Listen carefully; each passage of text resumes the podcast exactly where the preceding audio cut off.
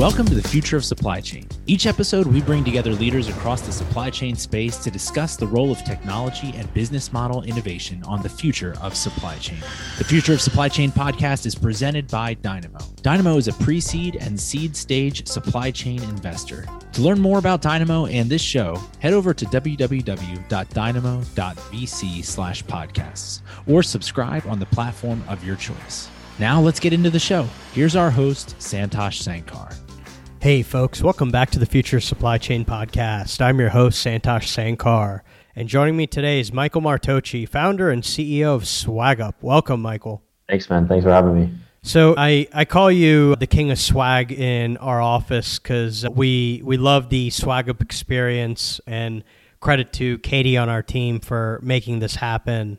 But I'd love to just open up and level set the knowledge amongst our listener base with a quick overview of what SwagUp is. Awesome, yeah. Well, you call me the king of swag. I, I call myself the chief swag officer at the company, so I'll take I'll take either one. And, and it's been great working with you guys as well over the uh, the last you know year or so since starting up. But uh, yeah, I mean, back in twenty seventeen, I basically started the company by myself. I had a few friends that kind of worked, lived down the street that that had joined up, and the original insight was just startups are looking for a better way to get swag. I was at a V C firm for about three months in New York City, and I had a little bit of background in this like custom printing world in, in college, and just you know, so I understood the supply chain and the different suppliers that are out there for different products. So kind of brought those together when I was at the start uh, at the V C, because you see all these startups, they get a bunch of funding, they get their new logo, they start, and the first thing they're doing is getting swag, and there just wasn't the company that's like, what is the go-to company that all these companies are going to, all these startups are going to, because you have like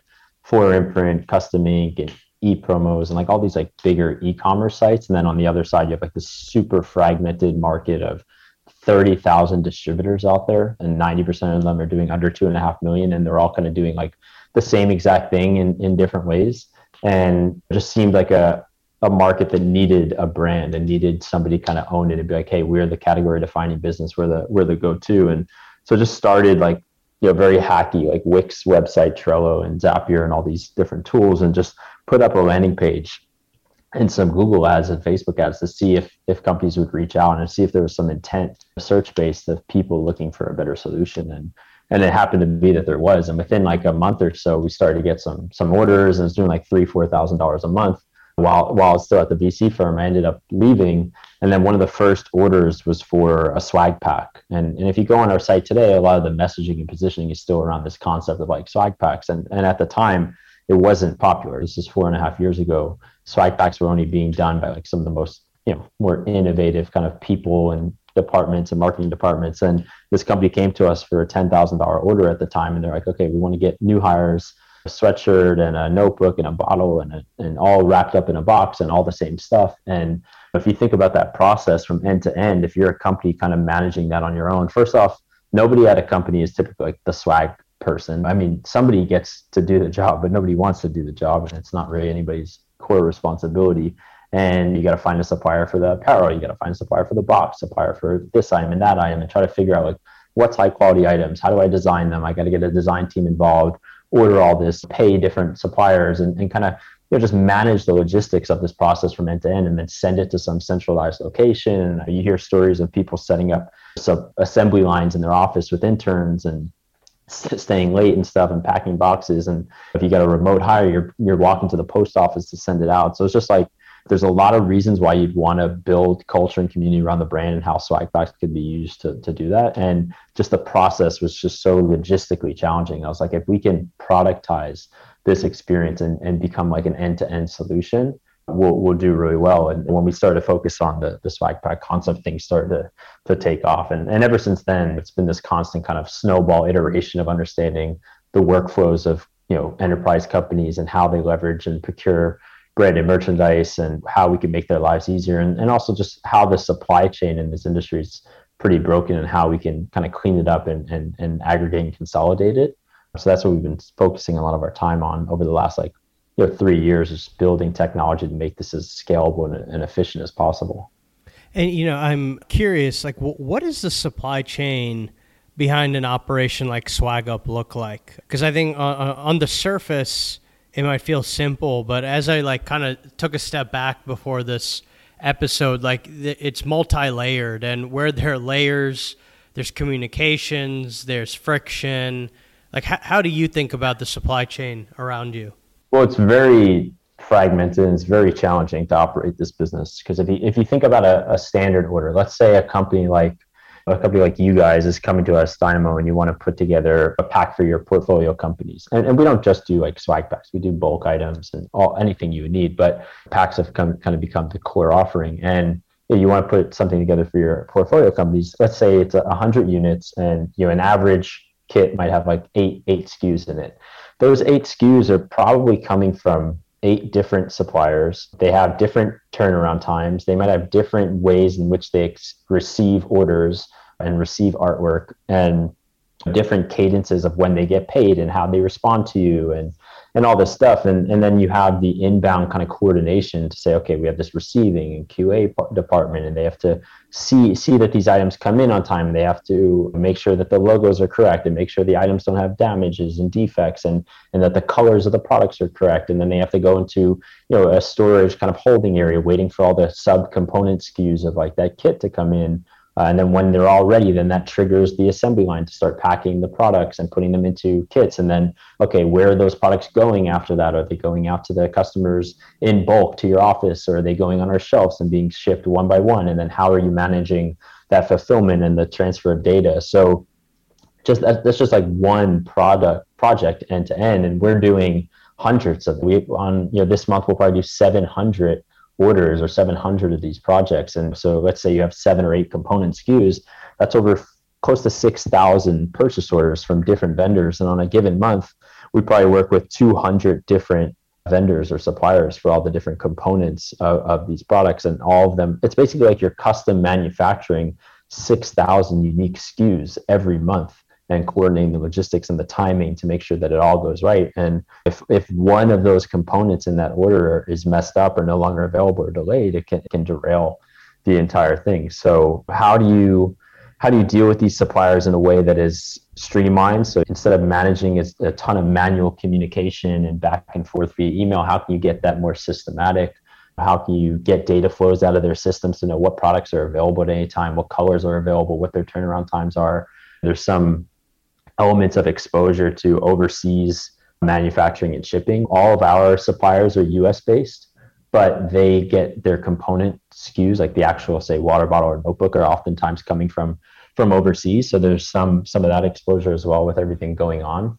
And, but for us, we want to become as vertically integrated as possible in a way that's, you know, efficient. Like, for, so we own the whole entire kind of warehousing and distribution part. So all the products come in from the different suppliers, and we handle that process from, from that point on. But long story short, it's, it's a very, very messy process. The suppliers and the carriers, et cetera, that we rely on are not super interoperable and, and tech driven. So we have to kind of become the shepherds of getting them into this future vision and state that that we want to see, to become as efficient and scalable as possible. And you touched on the one point related to product availability. And if there's maybe a theme for two thousand twenty-one, it's probably product availability as we peel back on supply chain. How does one yep. go about managing that? Because like, to your point, right? Like product availability is the output of a calculation that requires like overseas stakeholders, suppliers, assembly. Like there's just a lot that goes into it. And how do you all stay on top of that, especially when you you know think about swag or bulk purchases around the holidays, retreats, what have you? Yeah, I mean, to your point, first off, it's it's a lag effect. Like you need to figure these things out. Could be twelve months in advance at a minimum sometimes. So when you're thinking about our suppliers, what's their demand forecasts, placing orders with their vendors, getting production, getting it back overseas, all that kind of stuff. Like if you didn't see a pandemic coming, or you didn't see demand rebounding by a certain point, you're not going to be set up for success and have the product availability that you need. And you can only, every company now is trying to build back up supply at a rapid pace. Well, factories can only deal with so much, you know, volume. And, and if every one of their customers are coming and saying, hey, that order that we placed for those stainless steel mugs, we actually need three X that because we need to be stocked up, and and we can only get so much availability on the on the, the ships coming over. They they just physically can't handle that. So we're somewhat, to a degree, there's an element of some stuff that's out of our control, and we have to do the best that we can to work with, have a diverse set of suppliers and kind of a broad marketplace type style of, of sourcing. But then at the same time, we need to do a great job of getting ahead of these things. And, you know, what we're in a fortunate position in the sense that what we show to our customers is what they'll typically buy. So, for example, we, our site has a curated selection of, you know, let's say two hundred fifty to three hundred products. Now, our database has over five thousand products, but it's those three hundred that account for about eighty percent of the sales. So, you know, what we put there on that self-serve kind of, you know, interface is what's going to drive a lot of the sales. So we need to make sure that we're spending a lot of time thinking about what are we showcasing there. So our V P of sourcing and merchandising, we spent a lot of time going into Q four because Q four is the busiest time for us. We spent a lot of time in like June and July getting ahead of the curve and saying, okay, what products are going to be prop, you know, really pos- uh, popular in Q four? What products are really well stocked with our vendors? What products do we want to potentially bring in ourselves from overseas and get blank merchandise on hand? So, because we know that they're going to sell a lot of. So it's, you really got to stay, try to plan ahead as much as possible and, and, and form strategic like alliances with your supplier partners and give them as much of a heads up as possible and say, hey, here's what demand's looking like for us. Here's our revenue model. Here, here this is what it means for each of the, the different S K Us that we get from you guys and what we expect to use over the uh, the next few months. So I think like data science is a huge part, and forecasting and modeling is, is like hugely important for companies to get really good at. And then it's like that ongoing product information management. Are you are you making sure that the products that are no longer available are inactive in your system? Are you updating inventory levels? Do you have like A P I feeds to get the inventory levels straight out of them? We were talking about Rob and Backbone. Like, do you have a way to systematically and programmatically automatically update the product data in your system so that you're not, you know, manually doing it? But it, and then there's sometimes that you can't automatically do it, and do you use like a B P O or some other outsourcing firm to help you kind of maintain your product data up up to the minute or up to the day or up to the week to try to avoid kind of issues? And and we well we we have this process internally called a repush, and it basically is this idea that like, hey, what we thought we could provide to the customer or what they ordered is actually no longer able to be done. And this wasn't really a huge issue before the pandemic, but it became a really big issue over the last twelve plus or minus months, where we we sell something to a customer, we go to place the orders with our vendors, and now it's not possible. The product's no longer available, or, or whatever it is. That that peaked at twenty-one percent of our orders had to do that at one point. Now we're down to, you know, single digits, but it's it's a challenging environment. And when you have a lot of products and a lot of vendors, it's it can be a lot to kind of stay on top. So you got to plan ahead as much as possible.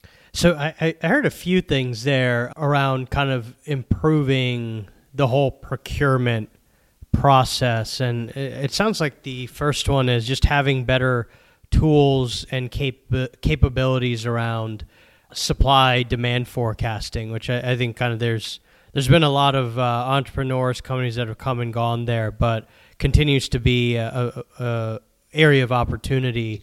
And then the uh, second, as you'd mentioned, is just kind of how do you push and pull data a lot easier, a lot faster through the supply chain. And kind of shout out to, to Rob and Backbone there who are uh, tackling that. Is there anything else for the, the entrepreneurs listening as they think about procurement and building a business around it? I think also just the operational aspects of procurement. So we have like an order management slash purchase order team. And like I said, we're processing about five thousand purchase orders with our suppliers on a monthly basis. And how do you think about handling that capacity at scale? Because every purchase order has to be one, one generated. How do you systematically generate those purchase orders in a way that's scalable? How do you get them into the systems of, of the vendor? So do you push them via A P I? Do you push them into a vendor portal? Do you push them via automatic email? And do you manually send the email? And then for every purchase order, there's this back and forth process. Like, okay, the vendor gets it. Do was there an issue with the purchase order? Or, you know, is it on track? Did they receive it? Did they did they give us like an exit factory date? Is there a tracking number? So how do you, all those pieces are, you know, pieces of data that we need to get from our suppliers on an ongoing basis. And, and if you have, like I said, five thousand of them, and each one of them, let's say, has ten touch points along the way from start to finish, that's fifty thousand data points that you need to track and collect and, and report on throughout the process. So one is like, how do you get that data in a way that's efficient and scalable? And then also, are you monitoring it and reporting on it so that you can get better at it and, and also hold your vendors accountable? Because I, I think that's another area for a lot of people to really focus on and improve on is, you know, are you, how do you hold your vendors accountable? How do you show them how they're performing? How do you know what good performance looks like? Because vendors that work with like big customers who do care about these things are going to focus on them. And if you show them that you don't really care, they're going to kind of walk all over you, and, and you need to have the data to prove, and, and in a way that's symbiotic, like, hey, let's let's work on this together. Like, this is the S L As that we're expecting. Here's how you're performing. So I think just like the ops around procurement, I think are really important on a on a day-to-day basis too. And the the one thing, I guess, before we move on that I'd love to have is I'm staring at one of the MiiR coffee cups that you helped us get. What's kind of the, the journey of that? Just so we can have the audience visualize it. Because I think for, for some people, they, they may not be able to visualize, like, what is this journey like from factory through SwagUp to get the engraving ultimately to my front door? So specifically MiiR is an interesting case because they've kind of evolved a bit. Like, they used to go direct, meaning we could buy directly from MiiR. And now they use basically, for us, a supplier, but for them, a distributor that distributes into this market. It's an available option. We create a product in our catalog with all the data, the relevant data about that product that we need. We put it up on our site to make it available as one of our options. And then a company like you guys comes along and says, hey, I want to add this item to our kit, or I want to add this item to our order. You guys order it. We then generate sales orders in our system that generate, and each sales order has component purchase orders. The purchase orders get sent off to the vendor, depending on, you know, how we work with that vendor.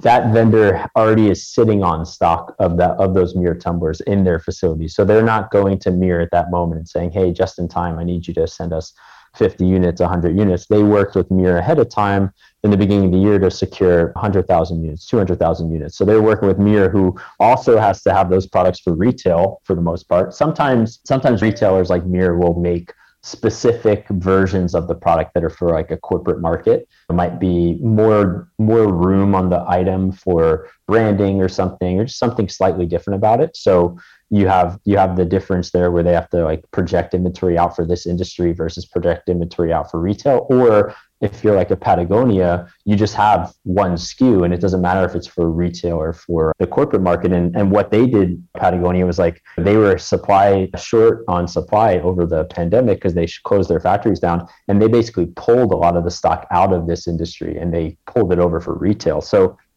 on that side, like, demand planning is is interesting exercise, but a company like the distributor will basically hold on to one hundred thousand units of MiiR. We place our order with them. They then take one hundred units off out of their stock. There's a purchase order for it. It goes, they do the actual decoration. So we provide them the instructions of how it needs to be decorated, how it's how it has to look. They produce it, and then they send it to us. And then, our, like I said, our process there is we we run a fulfillment center and, and basically operations center where everything gets received, quality checked. You, we check, okay, is, is the logo on correctly? Is it the right size? Is the mug damaged? If there's any exceptions, it'll get brought back to the vendor to uh, to get replaced and fixed or credits issued. And then if not, it'll go through our process, and then it's the life cycle of that product will depend on how how you guys decided to leverage it. So there's a few there's a few different parties involved. Now for us at scale, we'll become a bit more vertically integrated where it makes sense. I think when you're, you know, we bootstrapped to this point still four and a half years in, and we'll, we'll probably raise money, but up to this point we haven't. And in that scenario, you want to leverage the fixed assets that other people have. There's a ton of machines out there. There's a ton of inventory out there, and let other people with bigger balance sheets sit on that and and suck their cash up, whereas we'll focus on technology and demand and growth and just-in-time manufacturing. And and we have a negative cash conversion cycle. So we, we're actually, as we grow, the amount of cash in the business continues to grow because of we get to hold on to our customers' cash. So the the, the supply chain, though, long story short, will get more, more simplified with less intermediaries at scale for us. That's just a matter of when we want to make that switch. Yep, yep. I'd be curious kind of your thoughts here. We invested in a quality control company called Factored recently, and I think that revealed to us and, and kind of increased our appreciation around this whole function around Q C inspections. How's that all handled? Because, I mean, there's going to be multiple kind of Q C points, if I had to guess. If I'm ordering swag and then I want like a logo or decal applied on it, how do you all tackle that? Yeah, well, I mean, there's like two core parts to quality control. First, there's the product itself before we make it available. So if if one of our just you know supplier partners or retailers that we like to buy products from comes out with a new item, we'll want to do an initial quality check to say, okay, get purchase that item in, in blank or bulk or whatever, and just say, okay, does is this a product that people are going to like? Does it stand up? Is it high quality? You know, and, and use it ourselves and check it out. Okay, is this something that we want to add to our site and make it available? So, because because you have both sides, it's the product quality itself, and then there's the decoration product quality itself. So, assuming that we're down, we, we like the quality of that T-shirt, and we want to make it available in the future. Then, like I said, every single purchase order is going through a deep quality check. So we have an entire quality control team. It's led by a woman that used to lead quality control at the RealReal. And they have a whole interface like app that we built for them where they can say, okay, here's the purchase order. This is what it's supposed to look like. This is the units that are supposed to be in there. So you're looking at quality. You're also looking at quantity type stuff. So you want to see is, like I said, is, is the shirt the right color? Is the logo the right color? Is it straight? Is it the right size? So there's there's a lot of pieces to kind of check. And then, like I said, you got to push that back to the supplier if there's an exception. And if there's there's the component, it, was it an issue with the component or was it an issue with the decoration? And some of our suppliers do both the component and the decoration. So basically you you submit one purchase order for the bottle with the logo on it. And then others, you're submitting purchase orders for the blank hat, and the and the embroidery on that hat comes from somewhere else. So sometimes there can be different parties involved. But the quality control there is also really important because t- in this industry, historically, you just have a lot of middlemen uh, resellers. And they even a company like a Four Imprint or something, they're just sending everything straight from the factories, straight from their supplier partners, because that's most efficient. They don't want to run big operations. It's it's double shipment, all that kind of stuff. We've never been into that. We've always like, we want to have control of the process. We want to see the products because there's nothing worse than you send out a, you know, you guys order fifty hats from us and we send them to you. And it's got some other company's logo on them, you know, like that. That's that's there's probably nothing worse that we could do that, than do that, especially if we were to send it directly to like a new hire or something. So quality control, I think, is an undervalued thing, uh, an undervalued aspect of, of some of this, especially in like this asset light model where like, oh, anybody can be an entrepreneur and anybody can start selling products and anybody can drop ship from Alibaba. Well, if you're not doing quality control, your retention's going to suck, and it's going to be very difficult to build a business around that. That is, uh, I think, really, really great points. Really great points. And I, I'm I'm going to kind of lean into that because I think like part of the reason we've had, or, or or my belief is part of the reason we've had such a great experience with SwagUp is related to supply chain. So right, like you mentioned Q A, but there's also little things like being able to hold on to a bulk order and ship during the holiday season. Like, how do you think about supply chain actually driving customer happiness? Because up until COVID, logistics, supply chain, that's just the stuff that happened in the back of house. Most people didn't really pay mind to it.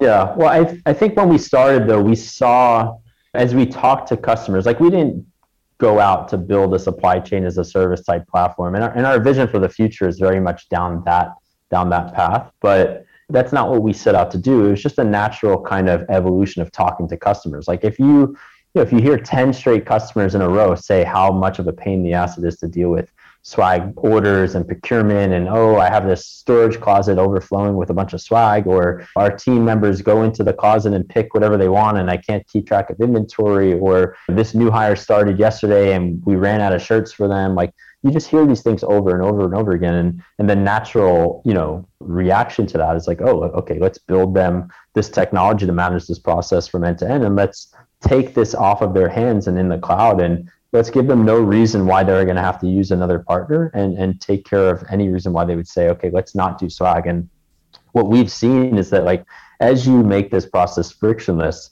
companies decide, oh, let's, like Swag was super simple for us for new hires. Like, what are some other ways that we can start leveraging it? So by by reducing the friction on their end, you start to open up the market and grow the market, which is which is really interesting. But you know, the taking on different parts of the process, like doing storage and inventory management and distribution, and creating integrations with other distribution points. Like, we have a Shopify app, we have a Zapier app, we have our A P I.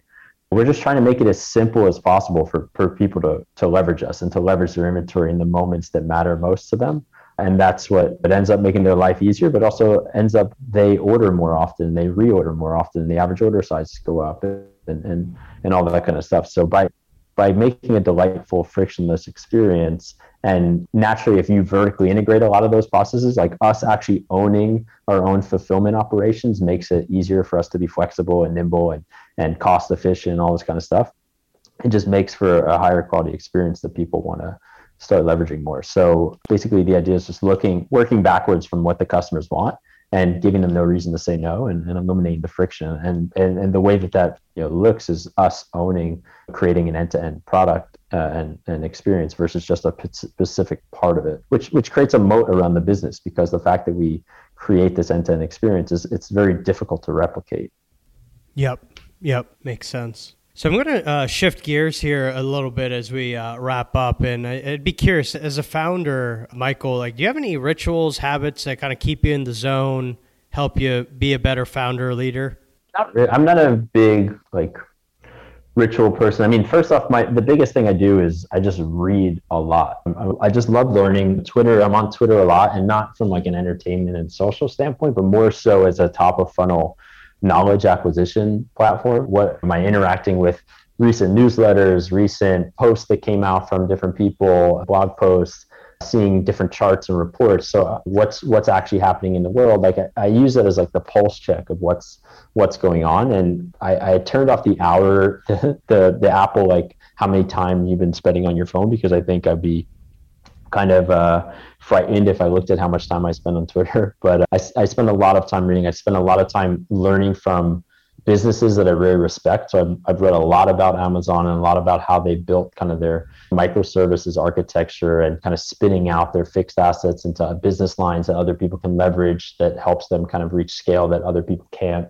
So it's not necessarily about rituals and habits. It's just this habitual kind of need and desire to constantly learn and, and acquire knowledge from from other people and other sources. I try to stay healthy and fit and, and go for runs and go to the gym at least, you know, four or five days a week. But beyond that, I don't, you know, I don't have a systematic approach to like how I, you know, handle the day-to-day. The, the, the other main thing though, is that I'm a very big proponent of building infrastructure and scale and teams around me. In the first two and a half years, the business was very, very dependent on me being involved to push things forward, to make progress, to, you know, deal with the day-to-day volume and, and operational needs. And, you know, there, there became a point where I started to become a bottleneck. And even if you have a lot of confidence in yourself and, and your ability to, to accomplish anything, at a certain point, if you're not actually doing it because you can't, it, you're better off handing that off to other people. And, and there's an element of like inherent laziness too, that I think is a little bit valuable sometimes for leaders. It's like, let other people do things. Even if you think it's not going to be done as well, like getting it done is still better. Progress is better. And and you also realize a lot of times people surprise you and they do it just as well or, or maybe better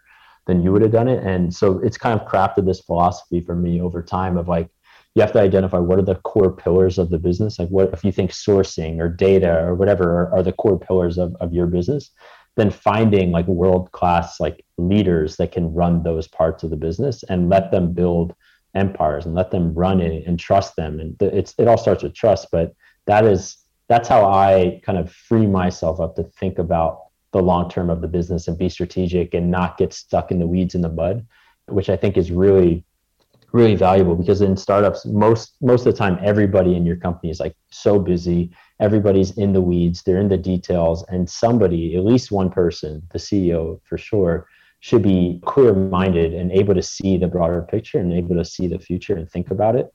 And if nobody is in that position, I think it's it's really detrimental for the company. So I just I'm always trying to build scale and infrastructure around me so that I'm not the one, you know, holding up anything or dependent to to move tasks along. Makes sense. Makes sense. And to uh, kind of wrap it up, I'd be curious, if you had to start a supply chain business today with the knowledge from running SwagUp, where would you focus? Well, I don't know. I mean, there was, there was an interesting tweet that I, I I think I saw you weigh on weigh in on too, of like asset light versus asset heavy, or this idea of focusing on return on equity or, or return on invested equity versus actually building sustainable infrastructure that, you know, you can scale scale upon. And everybody is taking this like pandemic as an opportunity to shit on companies that were asset light and saying like, oh, well, they should have had a ton of inventory, they should have had a ton of machinery, or they should have had a, their own facilities and stuff. And like, I, I get the point they're trying to make, but at the same time, like, this is a black swan type of event. And It, there was still a lot of like economic value created by shared infrastructure and the, and having like an asset light type model. So I wouldn't be so, so quick to just jump to like, oh, we need to like overinvest in everything. We have to build out all these facilities and build out all this inventory and, and all that kind of stuff.